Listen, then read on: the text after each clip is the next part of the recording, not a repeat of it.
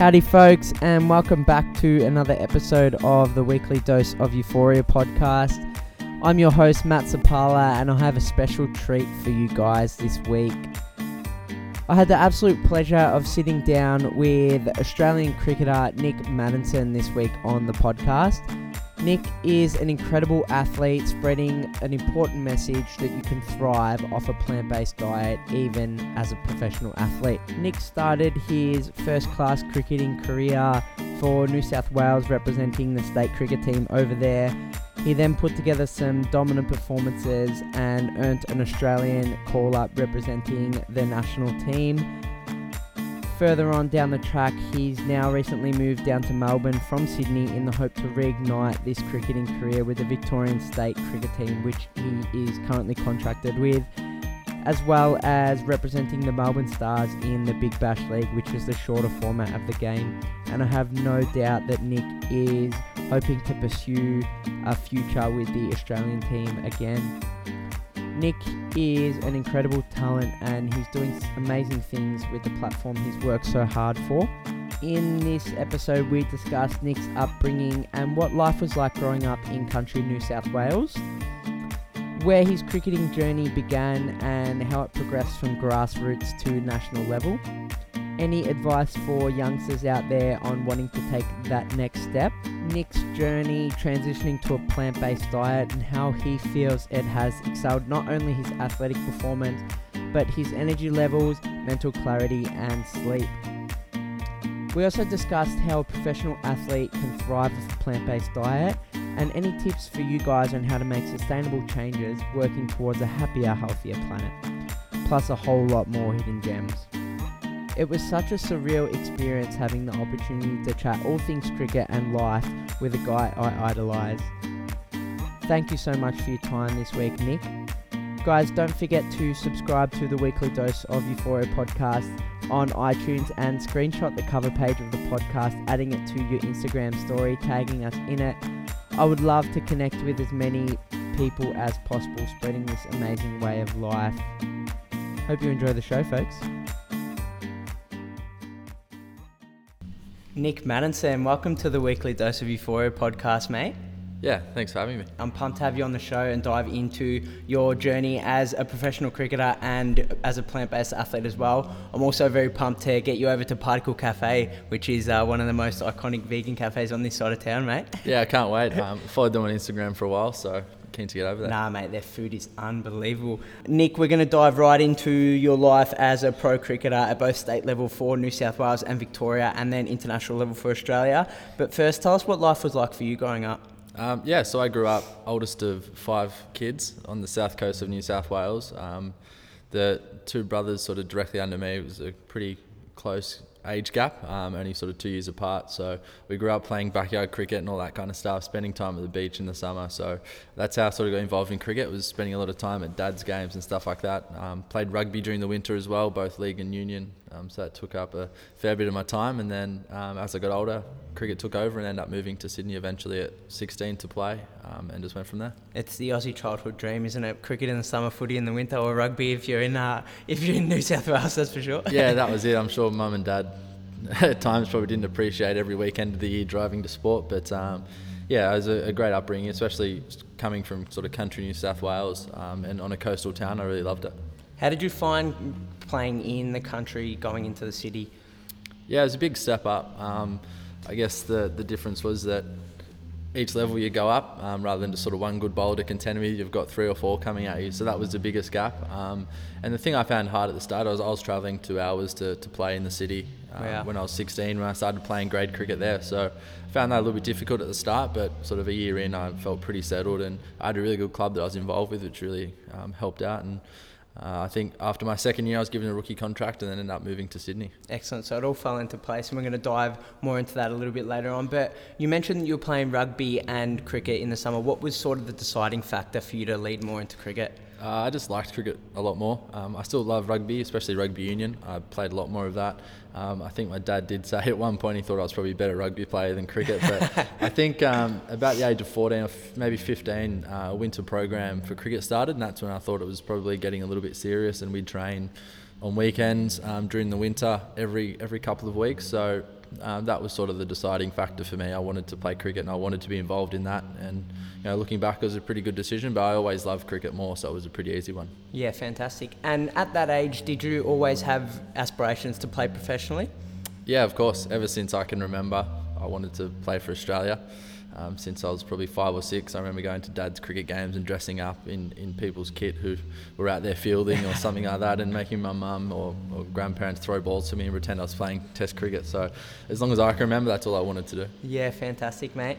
And I know this is quite an out there question, but at such a young age, did you either question where your food came from or know where the food on your plate came from?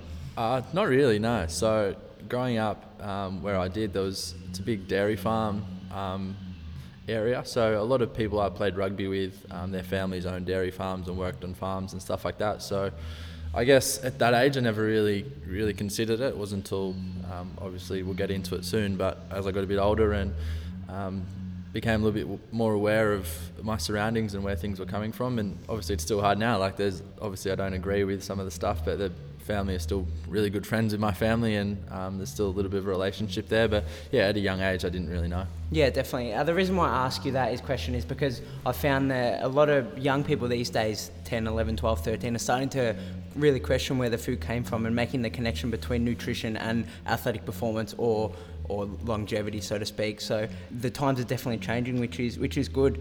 Nick, for the listeners, can you explain the junior cricket pathway and then take us through your personal pathway from juniors all the way into professional level? Yeah, so I started out playing um, Kanga cricket or, or Milo cricket. I don't know what it's what it's called now, but started doing that on Saturday mornings when I was probably five or six. Got the odd game filling in for the under tens, which was the youngest age group in my area. So um, I think probably when I was six or seven, ended up playing full-time. Um, came through the, the junior cricket, ended up moving associations and ended up playing for a team with Adam Zampa, who's probably yeah. my closest friend. Um, so since we're probably eleven or twelve years old, we've played with and against each other. So moved and played for him. Um, it's sort of natural progression through grade cricket, and started playing men's cricket after that, and got through to uh, a country camp um, for New South Wales cricket under seventeens, and then was not long after that was sort of picked for their um, country team to play against City, and ended up playing pretty well and got picked for New South Wales. And then after that I ended up moving to Sydney to play club cricket, and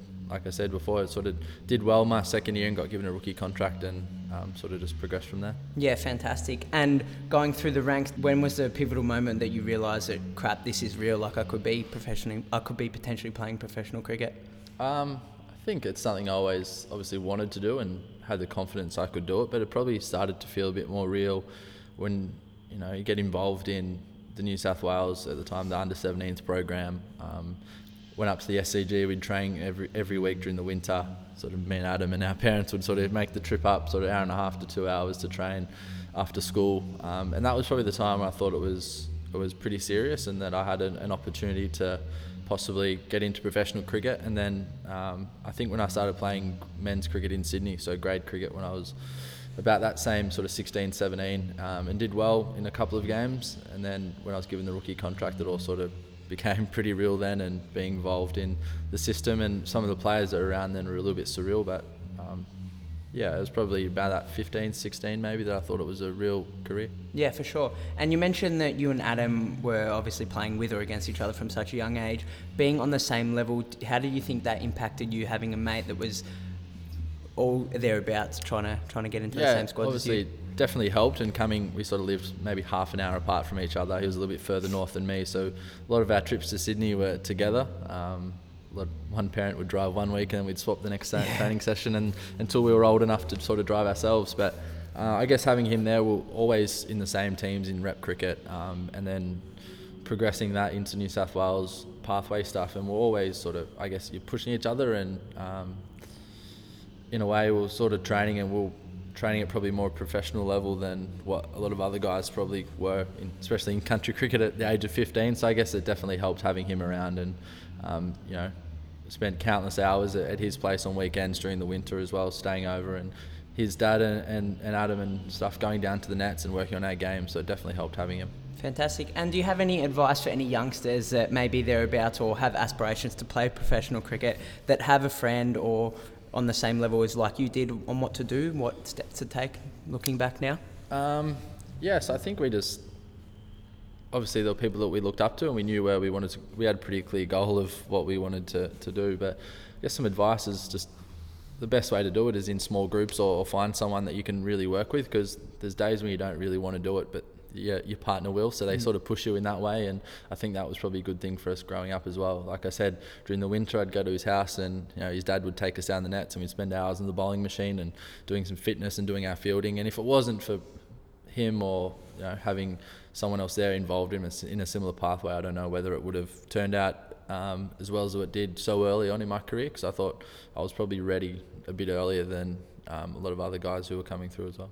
Excellent, and it's a good point that you raised there, ha- keeping each other accountable. Me, obviously, I link everything back to fitness. I'm a personal yeah. trainer, so I enjoy training in group environments and having people there to help motivate you to get that extra rep out or to do the things that you don't want to do, so yeah, it's sure. important that you raise that point there, mate. As you mentioned before, with the pathway into state cricket, you're obviously performing at the grade cricket level. Take us through the emotions when you got that rookie contract for New South Wales and, and you're going to make your debut.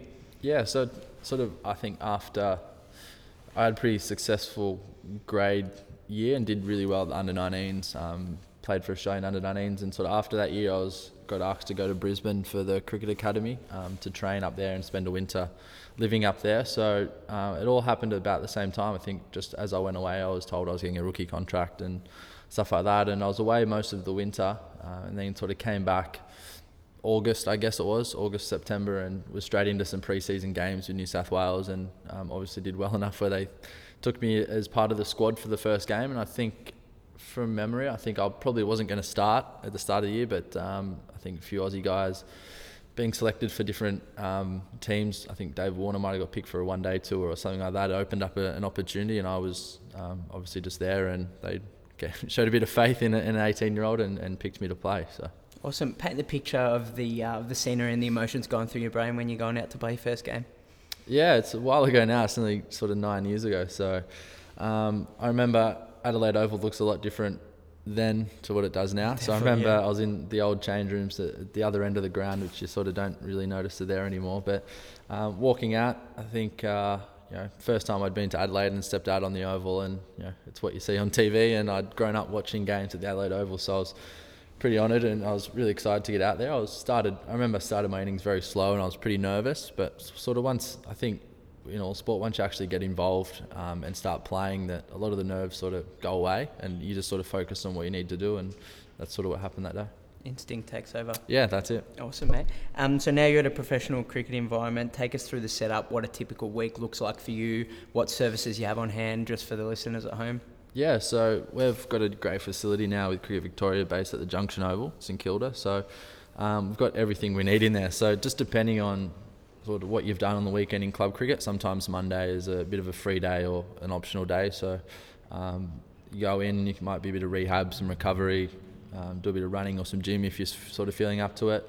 Tuesdays um, sort of changes a little bit, so we might have, obviously everyone's on a bit of a different program, but for me I was sort of, at the moment, Um, I got injured a, a few weeks or a month, couple of months ago now, so I was doing a lot of rehab stuff and um, a lot of running just to make sure I could run at the speed I needed to first, um, especially coming into Big Bash, which is not too far away, but a um, bit of running and gym, probably three to four days a week, um, same as skills, two or three times a week, plus the offer to you go to club training or you can do the extras, but that's sort of just the structured stuff at the moment. And then if you're not involved in Sheffield Shield cricket, you're playing club cricket on the weekends, and that's sort of how it, a week is sort of mapped out. Definitely. As in, is it everything that you expected going into that environment?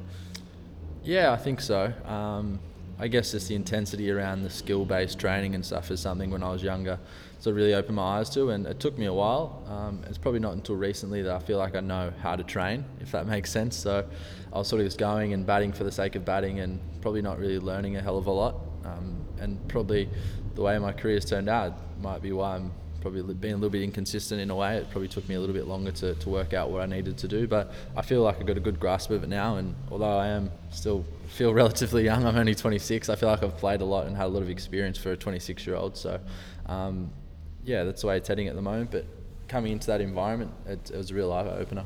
Definitely. And you mentioned before that you didn't realise how to train until recently.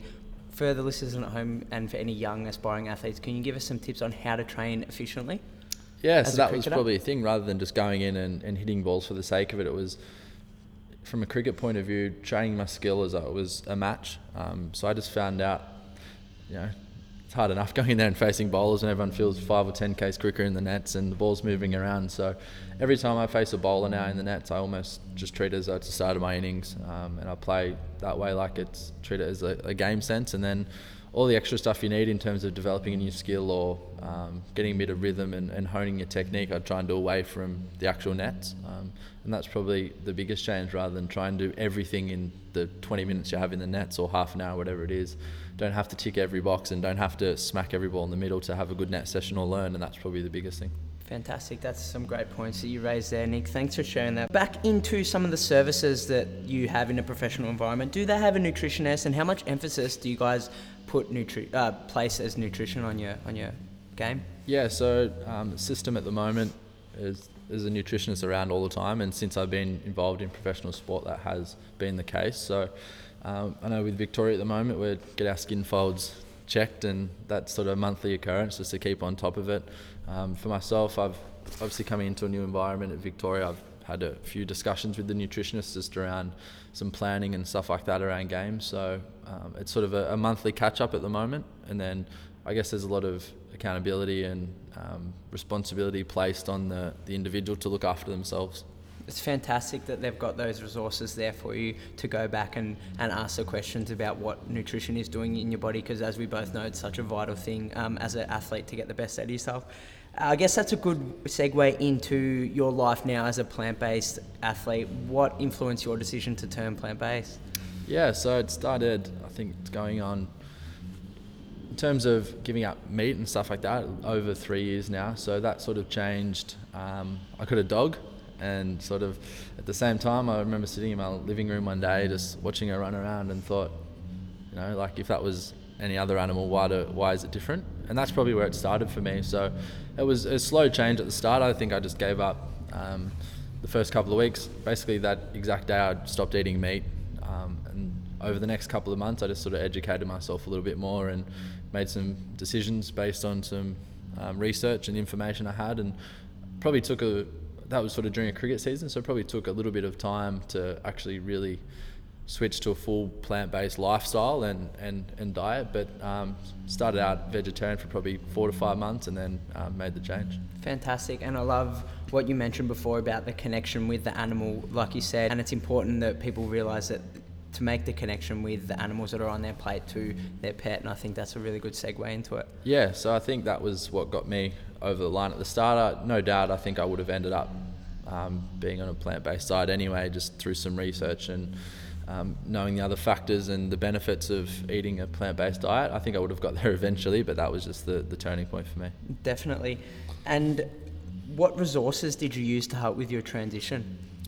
Yeah, so at the start I was sort of just winging it a little bit. I was just cutting out the things I knew um, and the things that were pretty easy, and then I actually never really watched a documentary or anything until I decided to go um, on a fully plant-based diet. So it wasn't until then I actually sort of got into, you know, Cowspiracy and Forks Over Knives and stuff like that, which I actually felt like were very helpful at the time and sort of just confirmed that I, I knew I was doing the right thing. But at the time I was just sort of reading and um, the basic stuff just around, you know, how animals are treated and stuff like that was where I, where I started my journey. Awesome. And I like how you went about your transition as well. You didn't just go gung-ho and go into a plant-based diet. You did your research and you, you took a sustainable approach, which I think is better for long-term changes. Would you agree? Yeah, of course. Um, I was going to mention that. I think it probably helped in in being able to stick with it. There's the fact that it was a few small changes at the start and pretty easy ones. And then over time, I eventually found, obviously, replacements for what you what you like eating, and you come across new food and stuff like that. So I think it definitely helped being a slow transition. And I think if I'd just gone all out um, the first day, I don't know if I would have lasted. I think, I, like I said, I would have eventually got back to it, but I think it was, for me, it was the right way to go. Yeah, fantastic. And did you have any support from your loved ones during that transitional time? Yeah, so I remember telling my mum straight away, and she's like, yeah, I, I expected you would do that. So um, yeah, it was my partner at the time as well, um, decided she grew up as a basically a vegetarian through her mum, so that was a, a pretty easy one um, when you've got someone else there as well. But Yeah, at, at first, I guess from a professional point of view and going to cricket and stuff like that, it took a little while for the change, and um, you know, everyone wants to tell you that you Definitely. you need to eat meat and all that kind of stuff. So still find that an issue at the moment at times, but I just knew that uh, I felt like I was doing the right thing, and um, just to, to make that connection was probably the biggest thing. And I just kept reminding myself every time I, you know, early on when I wanted to sort of go back, and it was an easy option just to eat. Um, you know, if you're at a, a meeting or a team meeting and they bring some sandwiches in, it's an easy option just to take what's there and not really think twice. And I think for me, just constantly reminding myself of why I was doing it and making the connection between what where the food was coming from was a was probably the, the biggest thing. Yeah, fantastic, mate. And when you went back to the dietitians at Victoria, did they give you any like negativity towards your, your decision, or what was their sort of take on it? I think the, the major question that everyone asks is it's always based around protein, and it wasn't until, so I was at New South Wales at the time, and I remember just a few chats, but I was pretty confident in that I was doing it, and whatever they said wasn't really going to matter. And I, I felt like I had enough research and I knew enough about um, a vegan diet that I'd, I knew I was doing the right thing. I knew I was getting enough nutrients and stuff like that, so I was fairly confident. And um, obviously I was... I find it hard sometimes talking to a nutritionist about um, food and, and what I'm what I'm eating, just because they're not going through the, the same thing, or they don't have a similar lifestyle. So I feel like definitely, definitely at the start I was I was pretty set in my ways. I knew I wanted to do it, so um, I was just going about it that way. Yeah, fantastic, mate. And give us an example of some of the foods you would you would eat pre, during, and post match. Yeah, so at the moment um, we're doing sort of Victorian cricket or second eleven and stuff like that, all our, our food's provided. So I've had a little bit of an input over over the years of um, just a few options um, during game. I'm not really someone who eats before game. I'm trying to at the moment, just from a, I guess a, a point of view where I need something if we're, if we're batting first in the morning or fielding and stuff like that, just to get me through a few hours. So is that um, from a nerves point of view or no no? So I just don't really eat that much in the morning. I'm, yep. um, Some of the time, you know, you're up at seven o'clock, seven thirty, going to cricket, and I just don't really feel like eating at that time. So, Definitely, yeah, fair enough. Um, but yeah, during lunches, it's always a, a mixture of, um, at the moment, whether it's turning up and you know, got your you make your own sandwiches and wraps, and there's usually a hot food option which they've they've made separate for me in terms of some lentils or um, chickpeas. It's mainly just something different. Um, I think the biggest thing is what I'm trying to get across is just make a, a plant-based dish that everyone can enjoy. Um, as sure. as, a, as an option, I think that's probably an easier way to do it. So that definitely happens at cricket. Always get a hot food option with lunch when when we're travelling and playing. So it's it's fairly easy. When I'm at home cooking for myself, it's usually you know, salad bowls and um, Buddha bowls and just changing up the, the flavours and stuff like that. So it's pretty pretty basic stuff, but I enjoy eating it. So yeah, fantastic. And it's good to see that they're being supportive of your decision and obviously giving you the options there as well. And post match, do you Do you change your routine with any of your foods, or what does that look like for you? Um, not really. So I rarely eat out now. Um, I, I notice I probably you know, spend enough time on the road that you actually really enjoy home-cooked meal and, and making stuff for yourself. So the way it's gone at the moment, I cook and make my own food probably nearly every meal of the week. So after cricket, it just changes. Um, I'm always sort of following on Instagram. There's so many options yeah. and um, such great inspiration out there, and so many pages that are finding new ways to, I guess, in terms of texture with food and all that kind of stuff. So I just sort of, if there's something I like, I usually screenshot the odd recipe here and there, and usually just try it out during the week. But yeah, I'm pretty easy, and it's it changes day to day. I don't really have anything in particular that I sort of stick to. It's just making sure I am getting um, you know, your lentils and chickpeas and all that kind of stuff during games um, in terms of recovery point of view. Fantastic. And what's your go-to favourite meal to cook at home? Go-to, I usually. If I had to, had someone coming over, I'd probably cook like a, an eggplant um, parmigiana or something yeah, like nice. that, or a veggie lasagna. So um, I feel like I've got it down pat at the moment. I can you know, know how many spices and how much sauce I need, and it's, it's all seemed to be working pretty well, and it's a pretty easy and, and quick one. Um, I love anything eggplant, so it's uh, it's definitely a favourite. But like I said, I find that much stuff on Instagram and so many recipes around now. Or if you go out to a cafe and you find something you like, I try and sort of copy that. Um, yeah, fantastic. You know, there's a few sandwiches that I'm I'm rotating through at the moment, and um, there's other great great stuff around. So I just sort of take a bit of inspiration from everywhere. Yeah, cool, mate. That's awesome. And what are the absolute staples that you have every single day? Avocado. Avo? Definitely, definitely have that every day, whether it's with breakfast on some toast in the morning or, um, you know, on my, on my salads or as a side at night. So definitely avocado every day. Um, changes day to day. I, I think one of my favourite go-to meals, I love making a tofu scramble. So whenever I uh, have time, I try and make that a couple of days a week, especially in the morning, something like that. Um, but yeah, yeah nice. at, at the moment, it's I'm really into some, some pesto at the moment, so I'm putting that on everything. And uh, uh, yeah, so I'm, I'm heavy into that. But as a staple, yeah, it's usually just the, the avocado. And um, I'm really liking the, I think it's Organic Village, the chickpea tempeh at the moment. Um, I'm loving that, so that's in most of my dishes as well. Yeah, awesome. And they are just about to release some new plant-based burgers. Yeah, I've seen so. seen that, so pretty exciting. Yeah, um, for sure. Obviously had some other... Um, like the Beyond burger and stuff like that um, while I've been travelling around and obviously now in Australia. So yeah, it's exciting. Yeah, awesome. And what is it like when you're travelling overseas trying to maintain this sort of lifestyle?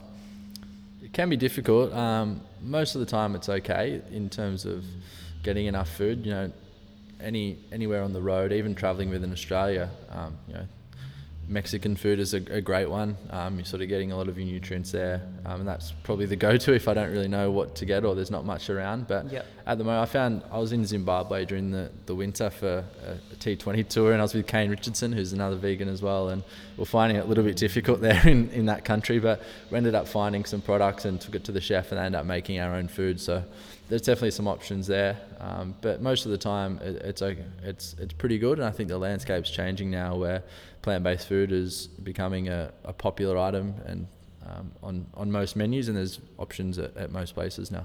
Definitely, and you can even tell that through mainstream supermarkets. There's dedicated aisles and, and sections for plant-based foods, and, and there's more hype around there, the products, which is great to see. Yeah, there is. Um, you know, going to the times where you'd just be the only one sort of buying tofu or, or whatever it is at the aisle. I usually duck into a few little grocers and supermarkets that I go past just to see what they've got and have a look if there's any new things around. But um, yeah, it's great to see. And obviously with the plant-based mints and stuff, it's come out as well. I have sort of family who were heading in the direction of a, a plant-based diet, and transitioning through foods like that, I think is a really good way for people getting started. Definitely, I couldn't agree more.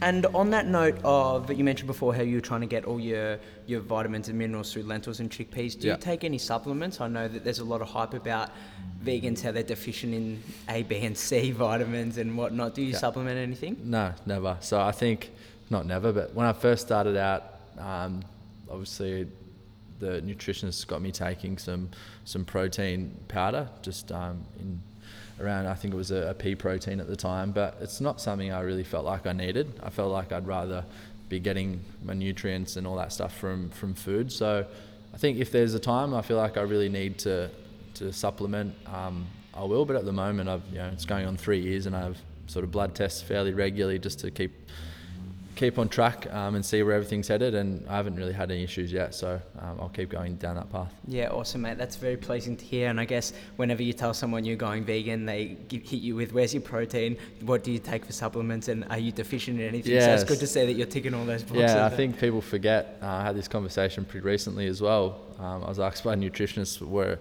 how much protein and um, that I was getting, and I kept a diary for a week, just a food diary. um, I think people sort of forget that there's protein in vegetables as well. It's yeah. not just coming from your sort of soy-based products or your chickpeas and, and legumes and stuff like that, that it is actually in vegetables. Um, obviously, you've got to eat a lot more of them, but I think that's the beauty of being on a plant-based diet as well. But I think that just sort of shows that when I was keeping track of it, and obviously you don't really need as much protein as people think you do to survive. Definitely. And um, I think from my point of view, um, yeah, I feel like I'm I'm... playing four or five days of cricket at a time and not once feel like I don't have en- enough energy or anything like that. Awesome, and that's a great point. Talk to us about your energy levels now as a as a plant-based athlete as opposed to before, yeah, if you can remember. Yeah, I definitely noticed a change, especially early on. So, like I said, I was vegetarian for a few months, um, mainly just because I wasn't, um, I guess, educated enough to know the options and what I could definitely cut out. And it's it sort of sounds like a bigger step than what it actually is. And I remember the day I, I I think I was away somewhere, and you know, decided that the next morning I, I was cutting out all eggs and dairy and everything. So basically the next day I, I cut all that out, and um, I I think at the start, I probably noticed I was sleeping a lot better. Um, sleeping well, I had great energy. I lost a couple of kilos within the first few weeks, um, and I just felt like a, a different person. And that was still just going from a vegetarian diet to a, a fully plant-based diet. So there's definitely the benefits there. And it's hard now because I'm so used to it in three years in. But, yeah, definitely. I definitely I think the big thing playing cricket, and especially a lot of four-day cricket and stuff like that, I never actually have had a moment where I felt um, like I've needed more food or that I wasn't doing the right thing. Yeah, awesome, mate. That's fantastic. Very pleasing to hear. And how do you feel that this lifestyle has enabled you to thrive as both a person and an athlete? Yeah, good question. So, I, coming from the athlete point of view, I, like we just touched on, I think it definitely from an energy point of view, um, in terms of sleeping, it's definitely helped my performance in that aspect. Um, obviously, got probably at the start got a lot fitter than what I was just through a, a better diet. Um, and from the, the personal aspect, I guess it's just changed the way I, I view the world now, which is just not at all negative. It's a very positive thing. Um, you know. I think there's there's more aspects to my life now where you know, I'm, I'm making decisions based not just on myself but how it affects the firstly the environment and obviously a lot of animals as we touched on before. So as a person, I feel like it's added just a couple of new dimensions or just um, rounded a bit more of a well-rounded person altogether, and that's probably because of the, the plant-based diet and probably a vegan lifestyle. Yeah, fantastic, mate. And just backtracking a little bit before, you mentioned that you, you sometimes face some hardships with people giving you a hard time about being vegan and why don't you eat meat, why, why don't you eat this and that. What are some tips for the listeners that are going through that sort of stage? I know I'm in a all-male sporting environment yeah. as well, and I cop the exact same thing. So what are, what are some tips that you use to combat that?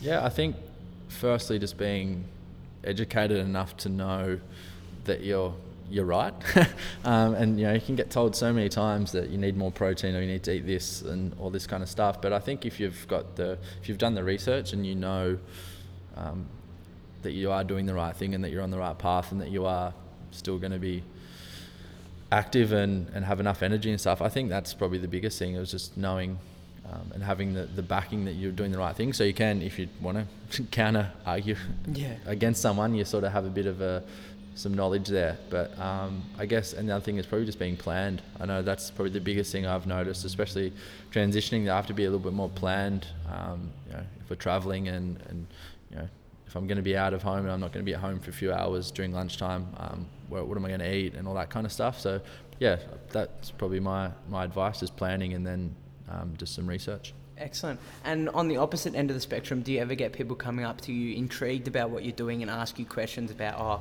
how has this helped you perform, for example?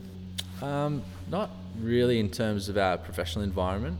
Um, obviously, I get, I've had a few people on Instagram reach out and say, you know, you're doing a great thing, well done, and ask a few questions on there. But a lot of the time, it's um, it's just, you know, your friends are still questioning a little bit. But I find it really interesting when you know, there's a vegan meal at cricket and people sort of tuck into it and oh, that's actually really nice. Like, well, what did you expect? Like, it's like we don't just eat grass. Yeah, yeah. Like, what did you expect? Or like, I have some friends at the moment I think who definitely will end up um, on a full plant-based diet, but it's been through friends of theirs getting them to come out to restaurants and getting them to try new food. So it's just for people having an open mind as well. Um, but yeah, it's it's something where I feel like it's for me it's a pretty important important part of my life now. Fantastic, mate. Hit the nail on the head. And do you have any tips for the listeners on where to begin their plant-based journey?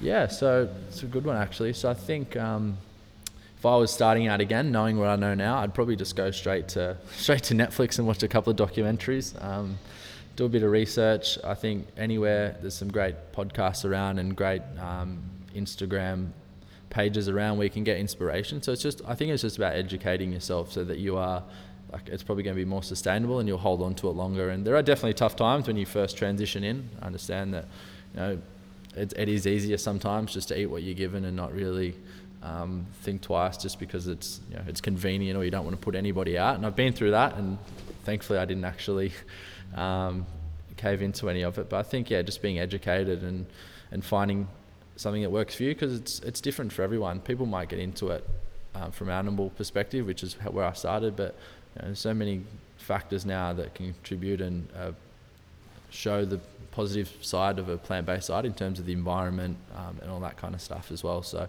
finding, a, a, I guess, a, a connection. So when you do, or when you are faced with the challenges, you have something to come back to. Thank you for sharing your, your plant-based journey. I really appreciate it. I know the listeners will take a lot out of that, particularly from an athletic performance, because if athletes are doing it at the top level, there's no reason for the everyday person that they can't thrive off it. So. Yeah, exactly. And I think um, even in the U S sport, there's...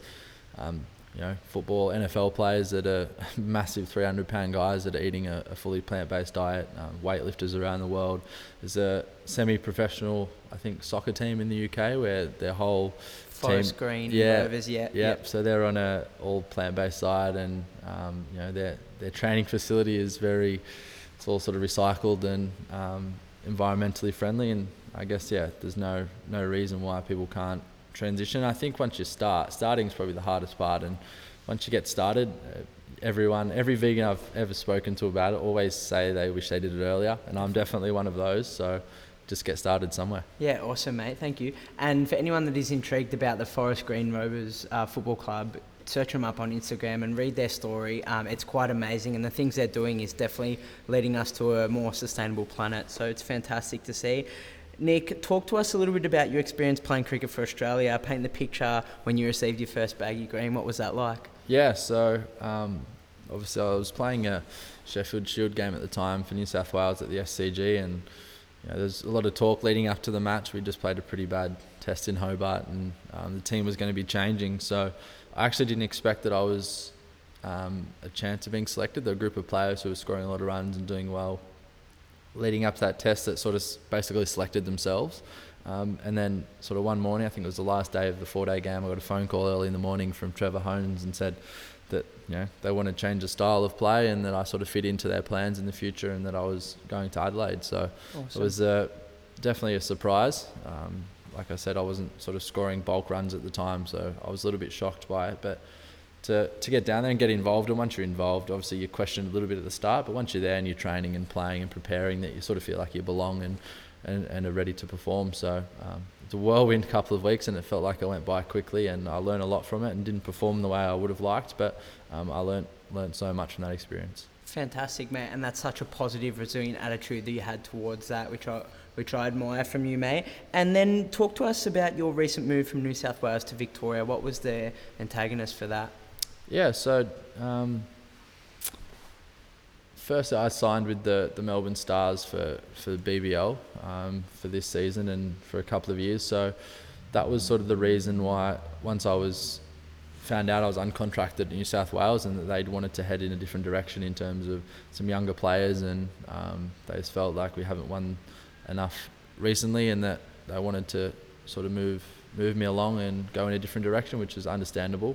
Um, Melbourne was always sort of the first choice, and obviously being with the Stars, I'd signed before that, so I'd planned to come down here um, and play, and it just turned out that, you know, Victoria were pretty open to me coming down and, and possibly playing in their one-day team at the start of the year, which obviously turned out that way, um, and I got upgraded through a, through a point system, which you get from playing games, ended up on their list and now have sort of full access to every other contracted player has, and um, yeah, it's been a a whirlwind, I guess, six months, um, but I've learned a lot from it, and I think it's, for my future, it's a good place for me to be. Yeah, fantastic. And I'm going to pop this question in here, Melbourne or Sydney, mate? Uh, tough one. I can't give you an exact answer yet, but I'm loving Melbourne. I've only been here since September. I sort of moved down. I was away most of the winter, so I moved down when I got back from overseas. But in terms of livability, I'd say Melbourne's probably got my first choice, but... Um, and from a social aspect and sort of a nightlife, I think Melbourne's a very social place, and sort of getting around and even just driving in my car, there's a lot of people out and about having dinner, and I think, you know, when the weather's nice, as people get out and, and are very social. Um, but I miss the beaches in Sydney. I think as soon as I moved to Sydney, I always lived fairly close to the beach, and growing up near the beach is something I miss. But yeah, I'm, I love the, the lifestyle of Melbourne for sure. Yeah, I'm always seeing on Instagram all these beautiful beaches in Sydney, so I'm definitely jealous about that with you, mate. What are some of the sacrifices that you needed to make to play at the top level, and were you ever faced with any life-changing choices in order to reach your dream?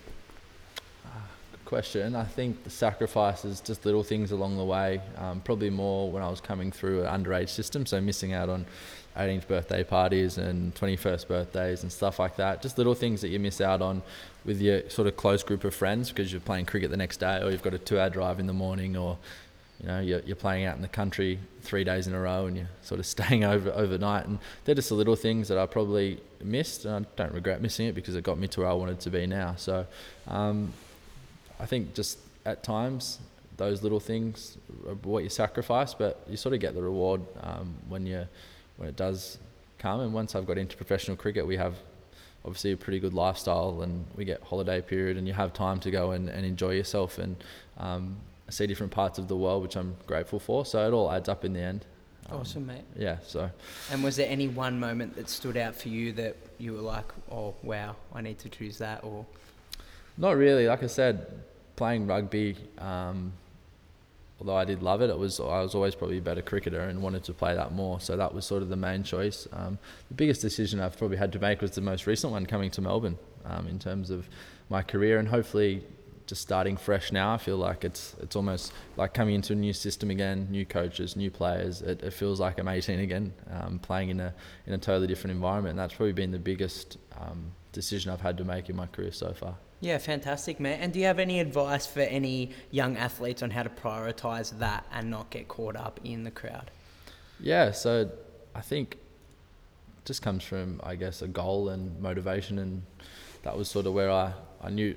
There was definitely times where you'd sort of sit back and wish that you were going to your mate's eighteenth birthday party with all your friends on a Friday night or something like that. But um, I guess I just knew uh, that I wanted to play cricket, and that was a sacrifice I had to make. So I guess, you know, you can just being aware that you can still have times where you'll be able to enjoy yourself, but there's just a couple of times where you'll have to sacrifice little things, um, whether it be stuff like that, or just to, to go to a gym session in the morning, you might you know, miss catching up with a friend or something like that. So they're just little things along the way that sort of add up over time. But yeah, I think just probably having a really clear goal of what you want to do is was what helped me get through all that.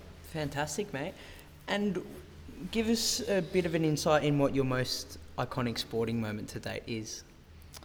Definitely getting my baggy green um, is the, the most iconic and probably a hard one to beat. Um, more so, I think, obviously playing for Australia was a lifelong goal, and to be able to achieve that was something I'm proud of. But the biggest part of that, which I don't, it's come in recent years, so a lot of your family are out on the ground now. So when I got presented my hat by Simon Katich, who if I had to choose one, he probably would have been pretty high on my list. Um, you know, he was someone I looked up to coming through as a young left-hander from New South Wales. He was someone I always looked up to as a cricketer and as a person as well. And um, he presented me my cap, and my mum and dad were both standing right behind me when it all happened. So that moment was pretty hard to forget, um, for sure. And there's mum's got a couple of photos and stuff like that, which is which is sort of a long-lasting memory of having those two on the ground straight after that moment. So that was probably the biggest biggest uh, highlight of my career. Yeah, amazing. And you mentioned that you modelled your game on Simon Katich. Was he always growing up your idol, or did you have another person uh, you looked up to as well? I never really modelled my game on anyone too much. I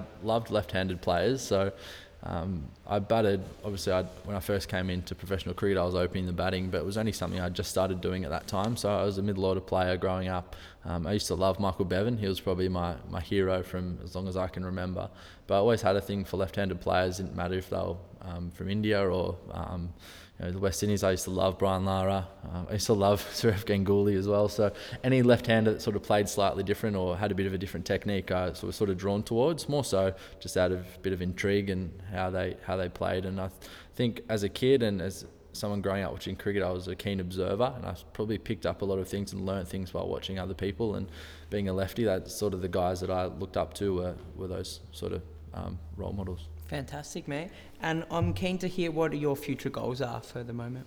Yeah, so obviously short-term stuff, I'd like to be playing Sheffield Shield again for Victoria. That's um, my ultimate goal is to end up playing Test cricket again, and that's why I'm playing and what still drives me at the moment. So obviously a few small steps on the way to be able to get there, and um, I understand if I try my hardest and give it everything, that if it's not good enough I, I can live with that. But at the moment um, I'd feel pretty disappointed if I wasn't putting everything and all my energy towards wanting to play Test cricket again. So that's my ultimate goal. And um, from a cricketing point of view, and outside of that, I think um, obviously being in this sort of vegan lifestyle for basically three years now, I think outside of cricket, I can play a big role in in other areas, and that's something in the future and possibly next off season I'll look to develop and get into that space as well. So um, yeah, it's exciting exciting times, but yeah, they're my two goals, I guess, from a cricket point of view and personal. Excellent, mate. And even chatting to you now, you are such an inspirational person and you're doing great things with the platform that you're given. I'm keen to know what who inspires you or what inspires you. Yeah, good question. Um, I guess it's hard to say who inspires me, because I think growing up from a cricket perspective and even sort of changing to a plant-based diet, I was sort of motivated by myself and um, sort of always went out of my way to research stuff and sort of got myself going um, in that aspect. But what motivates me at the moment is, you know, I have a couple of dogs at home, and um, I guess seeing how how much they just love life, and um, you know, thing what I think now is, if I look to the future, what impact I can have on the on the future from a I guess a, a diet and food point of view, but also an environmental aspect as well. And I think that's outside of cricket, that's what's sort of motivating me at the moment to, to keep going down this path. Um, and obviously, like I said before, Test cricket's still my ultimate goal, and that's what gets me up every day from a professional point of view. Yeah, fantastic, mate. What dogs do you have at home? I have a couple of Cocker Spaniels, so bit of a tough time recently. One of them's um, had surgery on her back, so she's oh, no. only three, so she's in a, in, a, in a little wheelchair at the moment, um, and doesn't really have much feeling in her legs. So it's been a tough couple of months, but we're hopeful that she'll get something back. Um, and she's only three, and then I've got a, a, a younger one who's almost one, so she's yeah, awesome, probably mate. destroying my house at the moment, tearing up uh, bits of cardboard out of the recycling, no doubt. As they do. I've got a Labrador home and chewed through my bifold doors, so yeah. I know you're feeling, mate, don't worry. Um, what's the best bit of advice that you've ever received? That's a really tough one. I'm not too sure. Um, sounds pretty pretty basic, but it was just to enjoy what I'm doing and, and have fun. I think from, a, I guess, a cricketing point of view, that was what my parents always sort of um, thrust upon you, was to, to enjoy doing it and have as much fun as you can. I still try and do that now. I don't take anything too seriously.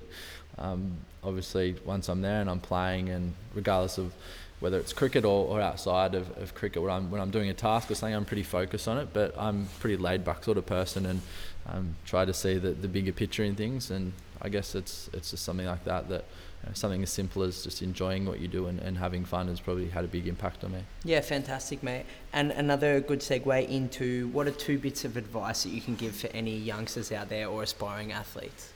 Two bits of advice. Um, Obviously, having fun while you're doing it, and probably just having some clear goals. Um, I think, you know, looking back, whether it was unofficial, like I probably as a twelve-year-old, I wasn't writing down my goals or anything like that. But um, you know, have a clear goal of what you want to achieve, and then you'll eventually find out how you how you want to get there as well, um, through different aspects of life, um, whether it be from a, a study point of view or a work point of view, or through sport, or Um, through diet and lifestyle. I think you'll, if you know what you want to do, you'll find a way to get there somehow. And um, I guess, yeah, just really clear on what you want to do. Yeah, fantastic, mate. And I'm keen to know what the main message that you're trying to spread through your everyday life and obviously through your cricketing career. Yeah, so I guess from a plant-based diet point of view, it's just about educating people. And the message I'm trying to get across is just to encourage people to try and make the connection between the food they're eating, whether it be, obviously close to my heart is the the animal perspective of things, um, but people mightn't feel the same, and I understand that, just knowing that everyone's a little bit different and other things might drive them. So just encouraging them to to become educated, and um, obviously it'd be great if I could get everyone and every person I come across inspired enough to adopt a, a vegan lifestyle, because like I keep saying, it's obviously a plant-based diet, but the whole vegan movement and life, it's a big, it's a lifestyle change, and I see it as that. It probably took a little bit of time at the start, but um, obviously in terms of the products you're using and, and clothes you're wearing and all that kind of stuff, it, it all impacts the environment and also animals as well. So that's probably the message I'm trying to get across, is that, you know, little things in your everyday life uh, have a pretty big impact. Fantastic, mate. You hit the nail on the head there with that it is a lifestyle, not not just a diet. So yeah, I think it that was the thing. I think when I decided to um, sort of cut out everything and adopt a plant-based diet, it took a little bit of time. It was probably, once again, just becoming educated and researching what products and stuff like that were Um, I think it's it's definitely changed. Even in the three years that I've been vegan, I think the the exposure now to obviously cruelty-free products, natural products, and stuff like that, as much as a as a um, the food we're eating, uh, it seems to be everywhere now. And I think, you know, companies and, and people, the more people, and sort of it's a supply and demand thing, isn't it? The more people wanting a vegan diet and wanting to to live that way of life, the more products are going to be available. So it's just encouraging people to just start somewhere, and if it's slow, that's okay. It just, you know, it's going to be more sustainable if you if you start slow and ease your way into it. So just get started. Fantastic, mate. Hit the nail on the head, and I've said it before and I will say it again, that if athletes at the top level are thriving off this lifestyle, there is no excuse for the everyday person in saying that. Use your resources, guys, and if you ever ever want to get in contact, contact with Nick, I'm sure he's open to have a chat about a plant-based lifestyle and how he's thriving off it, and, and I'm also available too. Nick, it's been a pleasure having you on, on the podcast today, mate. I really enjoyed listening to your story and getting an insight into what it's like being a professional athlete, adopting a plant-based lifestyle. Where can we reach you?